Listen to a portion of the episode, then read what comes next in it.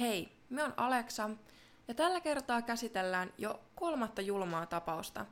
Tämä on ollut kyllä yksi epäonnen jakso, koska me on äänittänyt tämä varmaan neljä kertaa ja kerennyt siinä välissä myös editoida ja miksatakin tämän julkaisu valmiiksi, mutta jostain syystä tämä on joka kerta poistunut mun koneelta.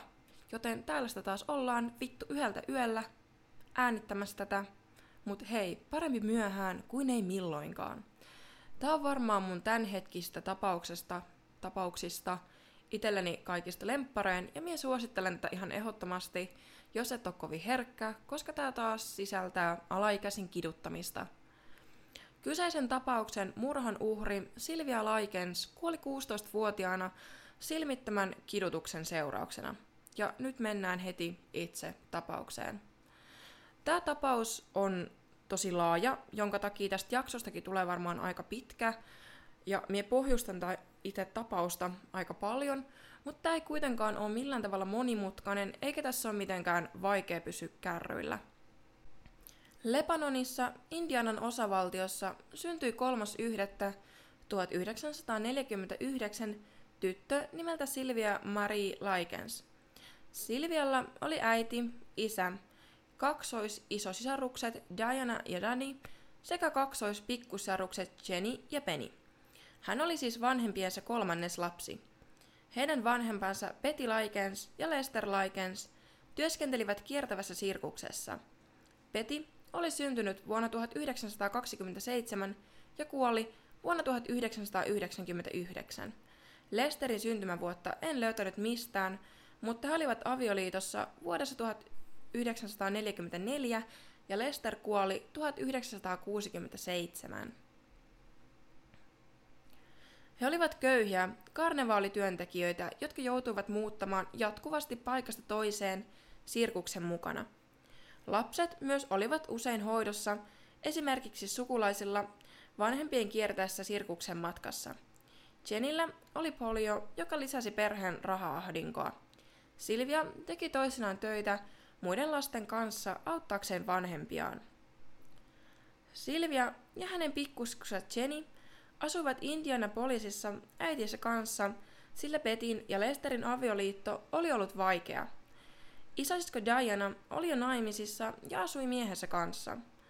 Dani ja Penny asuivat ilmeisestikin isoäidillään. Peti oli vienyt tytöt vasten Lesterin tahtoa asumaan kanssaan.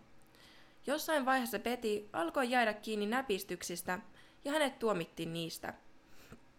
Hän oli usein putkassa koittaessaan helpottaa rahavaikeuksiaan varastelemalla. Vanhemmat olivat kuitenkin päättäneet taas lähteä kiertämään sirkuksen mukana. Peti oli istunut vankilassa ja päättänyt saada Lesterin kanssa elämänsä raiteilleen rehellisellä työllä. 16-vuotiaalle Silvialle ja 15-vuotiaalle Jenille oli tietenkin saatava turvallinen majoittautumispaikka siksi aikaa. Tytöt olivat tavanneet aiemmin naapurissa 17-vuotiaan tytön nimeltään Paula Panisevski. Paula oli kuullut tyttöjen ahdingosta jatkuvasti putkassa istuvan äitinsä vuoksi. Tytöt olivat ilmeisesti kerran aikaisemminkin majoittautuneet Paulan äidin Gertrude Banisevskin talossa, kun heidän äitinsä oli ollut yötä putkassa. Lester ajatteli paikan olevan hyvä majoituspaikka tytöilleen siksi aikaa, kun he olivat Petin kanssa töissä. Olihan Gertrude hoitanut kuoleman muitakin naapuruston lapsia silloin tällöin työkseen, ja Silvia ja Jenny tulivat toimeen Paulan kanssa. Isä lupasi maksaa Gertrudelle säännöllisesti tyttöjen hoidosta, mikäli Gertrude huolehtisi tyttäristään, ja tämä järjestely sopi hyvin kaikille. Gertrude oli seitsemän lapsen 36-vuotias yksinhuoltaja. Hän asui samalla kaupungin köyhällä puolella kuin Betty, Silvia ja Jennykin. Talo oli erittäin huonossa kunnossa, sillä siellä ei ollut edes uunia tai sänkyjä kaikille Gertrudin omillekaan lapsille. Lester ei kuitenkaan tarkistanut tätä jostain syystä ennen lähtöään. Silvian ja Jenin hoitamisesta sovittiin 20 dollarin viikkopalkka, joka on varmaan tuohon aikaan ollut ihan hyvä summa yksinhuoltajalle lisätuloja. Toki osa siitä menisi tyttöjen ruokkimiseen. Alue oli kuitenkin köyhä, joten puhutaan muutenkin pienituloisista ihmisistä. En osaa nyt sanoa tähän mitään, että paljonko tuo 20 dollaria on tuolloin ollut, koska sitä monessa lähteessä painotettiin. Nykyäänhän se ainakin olisi ihan naurettavan pieni summa.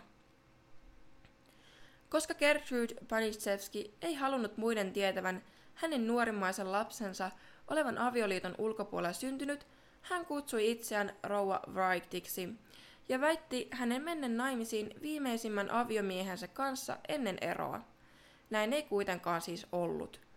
Myös muut kutsuivat häntä tällä rouva Wrighti-nimellä, joka kirjoitetaan siis W-R-I-G-H-T-I. Gertrudin oikea sukunimi kirjoitetaan B-A-N-I-S-Z-E-W-S-K-I. Ihan tosi vaikea sukunimi. Ihan sillä vaan kerron nämä sukunimet tälleen. Jos joku haluaa googletella lisää tästä tapauksesta jakson jälkeen, niin löytyy sitten helpommin. Mennään hetkeksi vielä vähän tarkemmin Gertrudin taustoihin ennen tapauksen jatkamista, jotta tekin tiedätte vähän, että millaiseen majoituspaikkaan Silvia ja Jenny oikein olivat jäämässä. Gertrudilla oli värikäs lapsuus ja nuoruus. Hän ei tullut koskaan äitinsä kanssa toimeen, mutta hänen isänsä oli hänelle hyvin läheinen. Isä kuitenkin kuoli sydänkohtaukseen Gertrudin ollessa 11-vuotias. Gertrude jätti koulun kesken 16-vuotiaana mennäkseen naimisiin 18-vuotiaan John Banisevskin kanssa. He saivat neljä lasta, Paulan, Stefanin, Johnin ja Shirleyn. He olivat yhteensä kymmenen vuotta naimisissa, kunnes ottivat avioeron. John hakkasi Gertrudea ja suhde ei ollut muutenkaan hyvä ja onnellinen. Tuohon aikaan avioliitot oli monesti muutenkin vain muodollisuus, mutta kotiolot eivät olleet kellekään siellä asuvalle suotuisat. Eron jälkeen lasten huoltius siirtyi yksin Gertrudille. Hän meni pian uusiin naimisiin eron jälkeen. Hän ei ollut uusissa naimisissa kuitenkaan kuin kolme kuukautta, kunnes mies jätti hänet. Syyksi on väitetty Gertrudin lapsikatrasta, joka ärsytti miestä. Joten Gertrude palasi takaisin yhteen ensimmäisen aviomiehensä Johnin kanssa. He olivat yhdessä vielä seuraavat seitsemän vuotta, jonka aikana heille tuli kaksi lasta lisää, Murray ja James. He kuitenkin erosivat 1963 ja ero oli tällä kertaa lopullinen. Ei mennyt aikaakaan, niin tämän jälkeen Gertrude meni pian uusiin naimisiin 23-vuotiaan miehen kanssa nimeltään Dennis Lee Wright. Myös Dennis oli hyvin väkivaltainen ja pahoinpiteli Gertrudea. Tämän seurauksena Gertrudin toinen pitkällä ollut raskaus meni keskenmenoon, mutta he saivat kuitenkin myöhemmin yhden yhteisen lapsen, pojan, joka nimettiin Dennis Junioriksi. Pojan syntymän jälkeen ei mennyt aikaakaan, kun Dennis jätti perheensä ja katosi kokonaan heidän elämästään. Tämä jätti perheen suureen taloudelliseen ahdinkoon, koska Dennis oli elättänyt heidät kaikki. Nyt Gertrude oli yksinhuoltajana seitsemän lapsen kanssa. Gertrude sai ex-mieheltään Johnilta silloin tällöin satunnaisia elatusmaksuja, mutta ne eivät koskaan olleet varma tulon lähde. Lisäksi Gertrude sai pieniä palkkatuloja muun muassa pyykkäämällä ja siivoamalla naapurustossa. Hän myös vahti muiden lapsia. Jossain vaiheessa Paula, eli Gertrudin vanhin lapsi, tuli raskaaksi. Paula oli tuolloin 17-vuotias ja hänellä oli ollut suhde keski-ikäiseen naimisissa olevaan mieheen. Se tarkoitti yhtä elätettävää lisää ja perheen rahaahdinko vain kasvoi.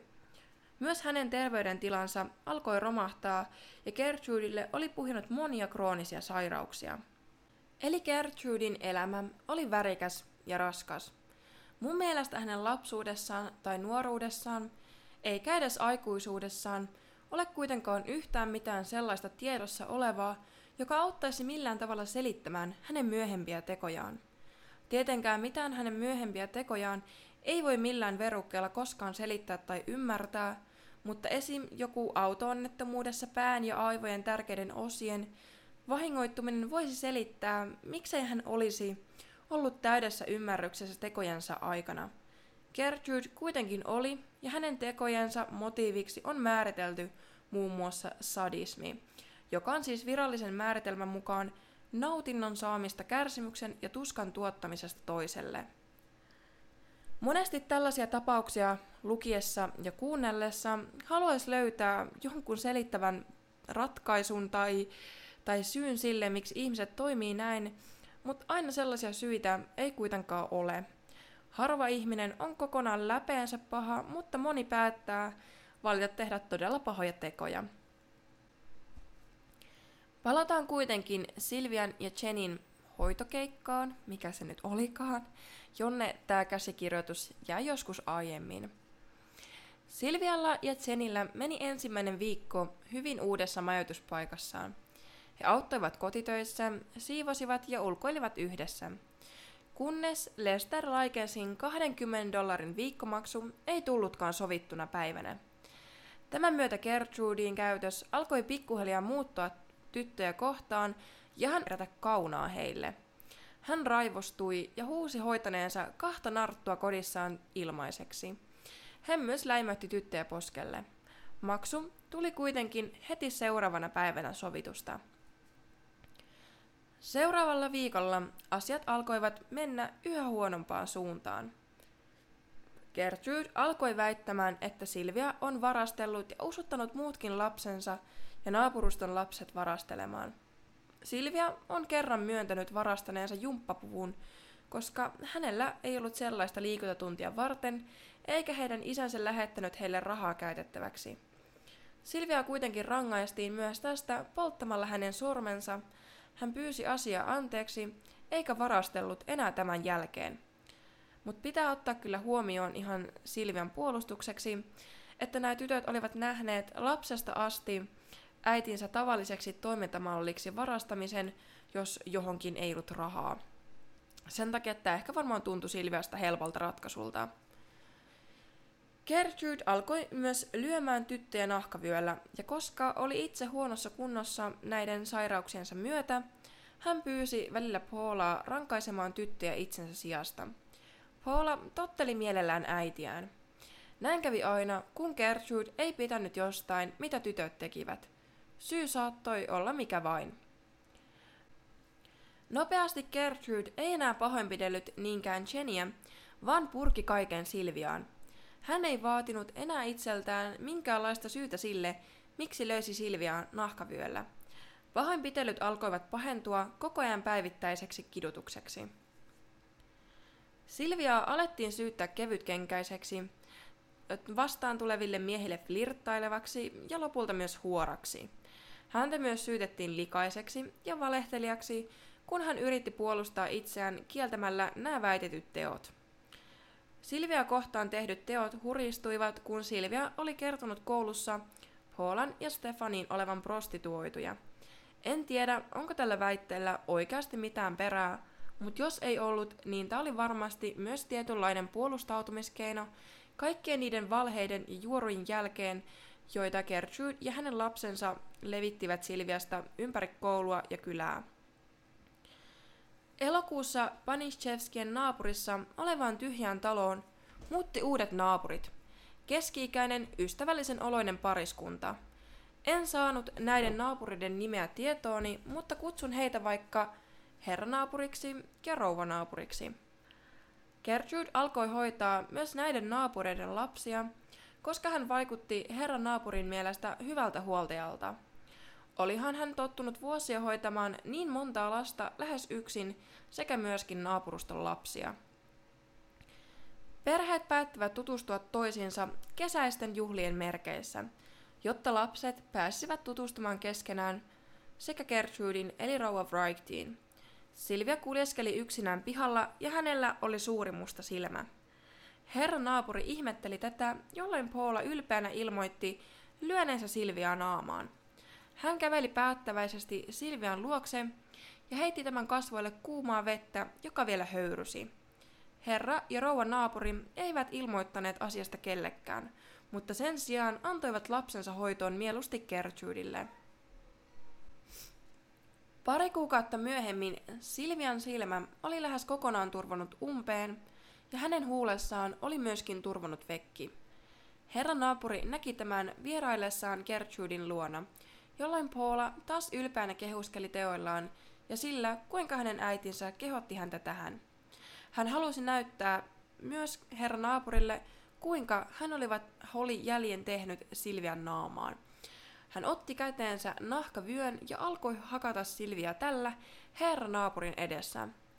Herra naapuri ei ilmoittanut asiasta vieläkään viranomaisille, vaan jatkoi matkaansa kotiin.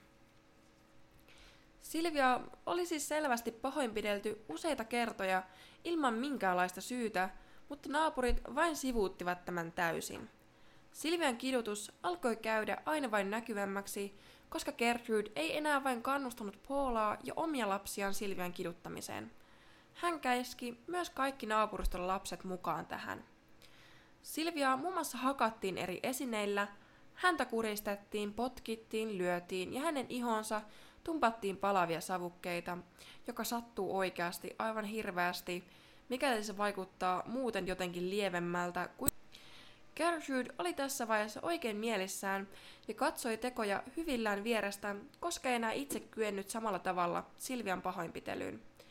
Tai no, tätä ei voi enää sanoa pahoinpitelyksi, vaan tässä vaiheessa tämä oli ihan järjestelmällistä kiduttamista. Gertrude myös käytti Silviaa tulikuumissa suihkuissa, jotta tämä saisi esimakua helvetistä, jonne hänenlaisensa huorat kuuluisivat. Hän myös väitti puhdistavansa Silviaa synneistä näillä kylvyillä. 6. lokakuuta oli Silvian viimeinen päivä koulussa, enää koskaan. Silvia oli lokakuussa Judille, että oli kerran maannut entisen poikaystävässä kanssa samalla sängyllä vierekkäin. Mitään tätä kummempaa ei ollut koskaan tapahtunut. Gertrude kuitenkin väitti Silvian olevan huora ja raskaana, jolloin potkaisi tätä jalkoväliin. Paula suuttui kuultuaan Silvian olevan raskaana ja potkaisi tämän alas tuolilta väittäen, että hän ollut sillä istumisen arvoinen. Muistakaa, että Paula oli tällä hetkellä myös itse raskaana, kun tämä tapahtui. Todellisuudessa Silvia oli yhä neitsyt ja oli sitä ilmeisesti myöskin kuollessaan, mutta hän uskoi valheiden vuoksi olevansa oikeasti raskaana ja kantavansa sisällänsä lasta. Hän yritti suojella usein vauvaansa kidutuksen aikana ja ilmaisi huolensa vauvan kohtaloa kohtaan, kun häntä pahoinpideltiin. 60-luku ja seksivalistus olleet kyllä huipussaan, mutta en tietenkään Silviaa syytä tästä, että hän uskoi olevansa raskaana, koska oli makoillut pojan kanssa sängyllä. Silvia siis syytettiin hyvin seksuaaliseksi, joka on tosi iso osa tätä tapausta. Tuohon maailman aikaan oli aivan kauhistuttava asia, että myös nainen on seksuaalinen olento. Huora oli aivan älyttömän häpeällinen ja ruma sana, vaikka kyllähän sitä nykyäänkin käytetään yhä haukkumasanana. Silvian siis väitettiin olevan raskaana, prostituoitu ja kevytkenkäinen. Gertrude piti huolen, että nämä valheet varmasti eli muiden keskuudessa. Silvia potkittiin usein alapäähän hävylle ja hänen genitaalialueensa vaurioituvat tästä hyvin pahasti. Silvia pakotettiin toisinaan syömään omia ulosteitaan ja juomaan virtsaansa. Häntä myös pakotettiin kiipeämään talon portaat yhä uudestaan ylös, jotta hänet voitaisiin potkaista sieltä taas alas. Silvialle myös muun muassa tehtiin haavoja, jotta niihin voitaisiin hieroa merisuolaa. Kerran Gertrude päätti viedä asian taas pidemmälle. Hän käski lapsensa kerääntymään Silvian ympärille. Hän pakotti Silviaa strippaamaan heille ja hieromaan itseään riisuessaan vaatteensa. Kun Silvia oli kaikkien keskellä täysin alasti, ojensi Gertrude hänelle limukkapullon ja käski työntämään tämän kokonaan sisäänsä. Tästä Gertrude käski Silvian toteuttaa tämän rituaalin useamman kerran uudelleenkin. Hänen ja hänen lastensa sekä naapureiden lasten katsellessa. Tähän väliin pakko sanoa, että tämä on kyllä oikeasti aivan tosi järkyttävää, kirjoitettavaa ja luettavaa. Vähän tästä eteenpäin Silvia alkoi kastella yöllä patjansa. Varmaankin tämän psyykkisen trauman ja genitaalian vaurioitumisen vuoksi koska nämä genitaalialueet oli siis sisäisesti ja ulkoisesti tämän potkimisen ja kidutuksen seurauksena todella pahoin vaurioituneet. Kuulemma jopa ruumiin avaajat olivat järkyttäneitä tästä näystä. Hän ei saanut enää nukkua yläkerrassa, joten Silvia määrättiin nukkumaan joka yö perheen koirien kanssa kellarissa ja häneltä kiellettiin kokonaan vessan käyttö kunnes hän oppisi jälleen pidättämään. Lopulta Silvia jätettiin kellariin kokonaan. Hänet kahlittiin sinne joka päivä alastomana ja kellarin ovi aukaistiin vain silloin, kun joku halusi kiduttaa Silviaa. Jossain vaiheessa Jenny onnistui lähettämään kirjeen Dianalle, joka oli siis tämä tyttöjen vanhempi sisko. Jenny kertoi kirjeessä kaikesta, mitä he joutuivat Gertrudin luona kohtaamaan, mutta Diana ei uskonut. Onhan tämä varmasti kuulostunut kaikin puolin älyttömän yliampuvalle ja uskomattomalle. Diana kuitenkin päätti tulla käymään katsomassa sisaruksiaan, mutta Gertrude vetosi valheellisesti siihen, että Lester oli kieltänyt Dianaa näkemästä sisaruksiaan. Gertrude uhkasi soittaa paikalle poliisit, joten Dianan oli lähdettävä. Hän kuitenkin jäi lähistölle ja huomasi jossain vaiheessa Jenin kävelevän yksikseen kadulla. Jenny ei kuitenkaan puhunut Dianalle mitään tämän lähestyessä häntä, sillä Gertrude oli kieltänyt Jennyä ottamasta Dianaan mitään kontaktia. Hän kuitenkin onneksi tajusi ottaa yhteyttä sosiaaliviranomaisiin tämän välikohtaamisen jälkeen. Dianan tekemä ilmoitus tuottikin tulosta, ja kun sosiaaliviranomaiset tulivat tarkistamaan Gertrudin talon, hän valehteli yhdessä Jenin kanssa, joka oli tietenkin tarinaan mukaan, että Silvia oli prostituoitu eikä enää asunut kyseisessä talossa. Gertrude oli kuulemma potkaissut Silvian pihalle, sillä ei saanut pidettyä tyttöä enää mitenkään kurissa, ja tämä oli lähtenyt myymään itseään kadulle. Sosiaaliviranomaiset eivät enää koskaan käyneet Gertrudin luona, ja raportti tästä oli positiivinen. Eräänä yönä Gertrude päätti päästää Silvian nukkumaan yläkerran sänkyyn ja aukaisi tälle kellarin oven. Yöllä hän kuitenkin sitoi Silvian raajoista sänkyyn kiinni ja poltto merkitsi yhdessä naapurin Richardin kanssa hänen mahansa tekstin I am prostitute and proud of it, eli suomennettuna olen prostituoitu ja ylpeä siitä. Gertrudin lapset Paula, Shirley ja sitten tämä naapurin poika Richard Hobbs kaiversivat Silvian mahaan myöhemmin vielä tulikuumaksi poltetulla neulalla numeron kolme. Gertrude kertoi Silvialle tämän olevan nyt ikuisesti merkitty huoraksi ja tulisi enää koskaan miestä tai hyväksyntää tämän tekstin vuoksi. Tästä Silvian mahasta on kuva tämän podcastin Instagramissa, että raimat murhat. Silvia palautettiin tämän jälkeen takaisin kellariin. Jenny oli käynyt salaa katsomassa siskoaan, joka kertoi Jenille, että tiesi kyllä kuolevansa kidutukseen. Silvia ei uskonut enää pääsevänsä koskaan ulos ja murtui Jenin kanssa kyyneliin. Eräänä päivänä Gertrudin mitta tuli ilmeisesti oikeasti täyteen. Hän haki Silvian kellarista, antoi tämän taas nukkua sängyssä ja sen jälkeen vei hänet kylpyyn. Tällä kertaa ihan tavalliseen kylpyyn. Hän käski Paulan pesemään Silvian ja antamaan tälle puhtaat vaatteet. Sen jälkeen Silvian käskettiin kirjoittaa kirje vanhemmilleen, jossa lukisi jotakuinkin seuraavat asiat. Rakkaat herra ja rouva Laikens, olen myynyt itseäni ja toiminut prostituoituna. Myin itseäni joukolle poikia, jotka hakkasivat minut sen jälkeen, kun saivat minusta sen, mitä halusivat. He myös kaiversivat tekstin vatsaani, olen prostituoitu ja ylpeä siitä, koska se minä olen. Olen tehnyt kaikkeni ärsyttäkseni Gertrudia ja olen maksanut hänelle enemmän vaivaa ja rahaa kuin hänellä olisi ollut siihen koskaan varaa. Olen pissailut hänen patjoilleen ja saartanut kaikki täällä asuvat hermoromahduksen partaalle. Tässä vaiheessa Silvia varmasti ainakin tiesi kuolevansa ja muiden järjestelevän hänen murhansa lavastamista.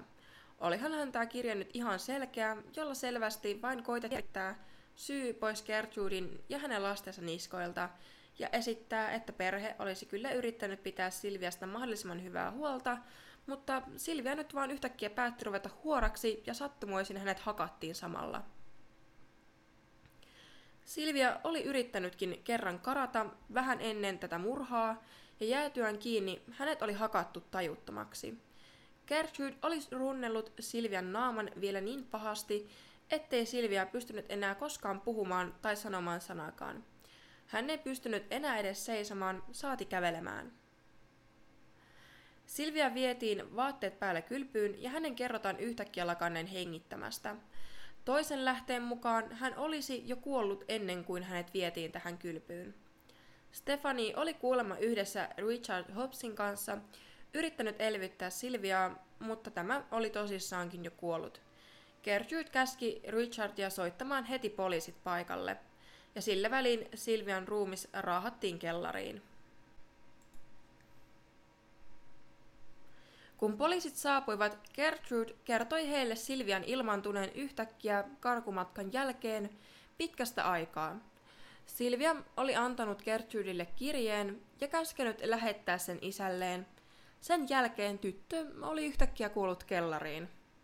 Instagramista löytyy myös kuva tästä Silvian hyvin pahoin runnellusta ruumiista, joka makaa kellarin lattialla. Oho, mikä sattuma, että näin pääsi käymään, että Silvia oli vaan kuolla kupsahtanut kirje kainalossa yhtäkkiä heidän kellariinsa. Saman kuin sekin olisi melkoinen sattuma, että kaiken tämän valmistelun jälkeen Silvia yhtäkkiä kuolikin kylpyyn, johon hänet oli viety. Jenny oli pyytänyt yhtä poliisia sivummalle ja kuiskannut tälle. Ole kiltti, auttakaa minut pois, niin lupaan kertoa teille kaiken. Ruumiin avauksessa kuitenkin selvisi, että Silvia oli pidetty hyvin pitkään nälässä. Hänen sisäelimensä olivat pahasti vaurioituneet ja kaikki nämä yli sata tupakantumpilla tehtyä polttojälkeä olivat hyvin eri aikaväleiltä. Silvia kuoli lopulta siis aivojen turpoamiseen, aivoveren vuotoon, sisäiseen verenvuotoon sekä laajojen ha- haavojen aiheuttamaan shokkitilaan. Oikeudenkäynti alkoi toukokuussa vuonna 1966, eli vuosi Silvian murhan jälkeen. Oikeudenkäynti oli astetta mielenkiintoisempi, koska todella moni tiesi Silvian kiduttamisesta tai oli tullut kylään vartavasten kiduttamaan häntä tai katsomaan vierestä kidutusta. Myös naapurien aikuiset olivat todistaneet kidutuksia tai ainakin kuulleet jatkuvat tuskan huudot Gertrudin talosta. Kuitenkaan kukaan ei ollut tehnyt mitään ilmoitusta missään vaiheessa viranomaisille. Monia lapsia ja nuoria syytettiin, mutta vain tietenkin rikosoikeudellisessa vastuussa olevat voitiin tuomita. Kaikki tuomitut nuoret pääsivät kahden vuoden jälkeen viimeistään ehdon alaiseen. Paulasta oli tullut myös tässä välissä äiti synnytettyä lapsensa. Lapsi on tyttö ja hän sai nimekseen Gertrude. Mie on oikeasti sanaton. Kun tuli aika syyttää itse Gertrudea, hän laittoi kaiken lastensa piikkiin. Hän kertoi lastensa kiduttaneen Silviaa ja olevan kaiken tämän takana, mutta ollen itse liian sairas ja heikossa kunnossa puuttuakseen asiaan. Gertrude, ettei seitsemän lapsen yksinhuoltajana tiennyt tarkalleen, mitä hänen ympärillään tapahtui ja väitti myös olevansa hullu. Hän koitti tietenkin näin saada itsensä pois rikosoikeudellisesta vastuusta, koska tämä hullu psykopaattiselitys toimii aina niin hyvin. Hän myös vetosi siihen, että oli fyysisesti niin heikko, ettei olisi mitenkään mahdollista, että hän olisi voinut edes läimeistä Silviaa. Todistaessaan oikeudessa Gertrude todisti samalla itse Silviaa vastaan. Monet oikeudenkäyntikatkelmat kuvaavat, kuinka hän yritti siirtää vastuun Silvialle – koska tämä ansaitsi kohtelunsa epämoraalisen käyttäytymisensä vuoksi. Oikeudenkäynnin aikaan 10-vuotias Mari Paniszewski todisti alun perin äitinsä puolesta, sanoen tämän olleen sairaana ja täysin tietämätön Silvian kidutuksesta. Hän kuitenkin lopulta paljasti, että Gertrude oli kiduttanut Silviaa ja muun muassa tehnyt Silvian mahassa olleen tatuoinnin naapurin pojan kanssa. Oikeuden kaikki kolme psykiatria totesivat lopulta Gertrudin olleen täydessä järjessään tekojen aikaan, eikä löytäneet häneltä mitään selittävää vikaa. Gertrudin lisäksi murhasta syytettynä pidätettiin Panichevskin lapset Paula, Stephanie ja John sekä Richard Hobbs ja Goy Hubbard. Pahoinpitelysyytteen saivat kidutukseen osallistuneet Anna Sisys, Judy Duke, Wendy Leper ja Mike Monroe.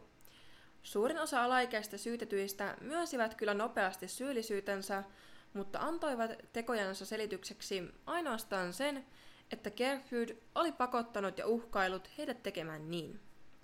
Nuorisovankilaan joutuneet vapautettiin vähän yli vuoden jälkeen viimeistään. Paula Panichevski tuomittiin toisen asteen murhasta. Hänet tuomittiin vankilaan, mutta vapautettiin jo muutaman vuoden jälkeen. Lopulta Gertrude tuomittiin ensimmäisen asteen murhasta elinkautiseen. Viimeinkin. Hänen oma asianajansa kertoi Gertrudin kuuluvan sähkötuoliin ja tuomittavaksi kuolemaan. Vuonna 1985 Gertrude pääsi ehdonalaiseen useista kansalaisjärjestöjen vastustuksista huolimatta. Hän vaihtoi nimensä Nanine van Fossaniksi, ei mitään hajua miten tuo tulisi lausua. Vuonna 1990 Gertrude kuitenkin kuoli keuhkosyöpään. Tapausta on jälkipuitu ja nämä jälkipuit sen verran mielenkiintoisia, että minä ajattelin vähän kertoa myös näistä. On ajateltu, että kidutuksella ja rangaistuksilla oli oma käänteinen logiikkansa. Silviaahan syytettiin likaiseksi ja seksuaalisesta moraalittomuudesta. Tuon ajan siveysnormien mukaan tämähän kuvasi itse Gertrudia.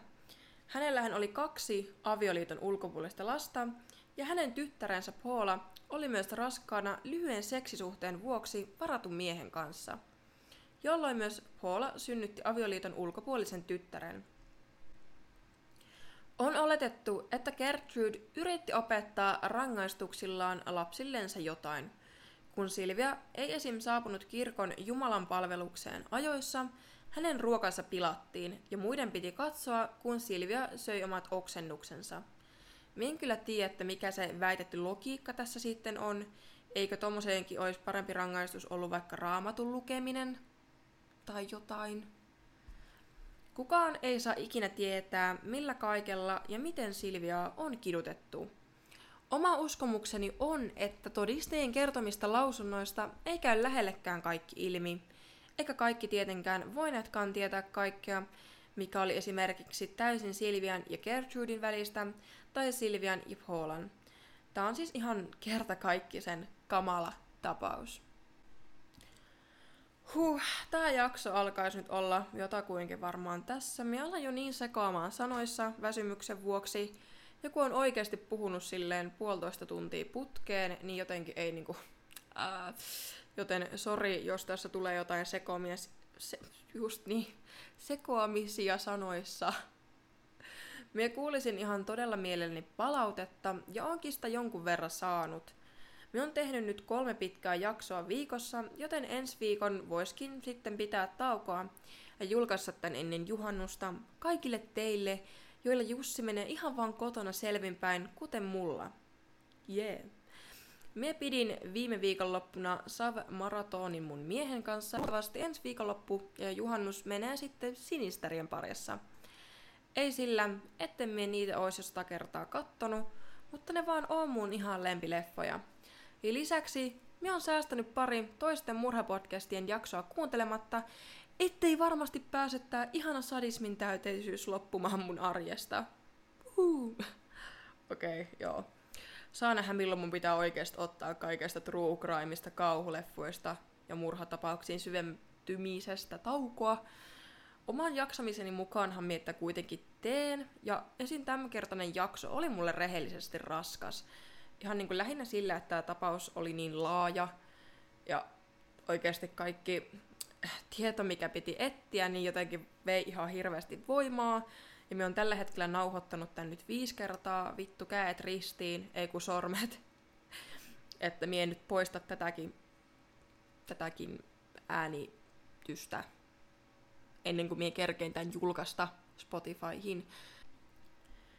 Mutta nyt on aika sanoa, että kiitos kun kuuntelit jakson ja ei mulla muuta tällä kertaa.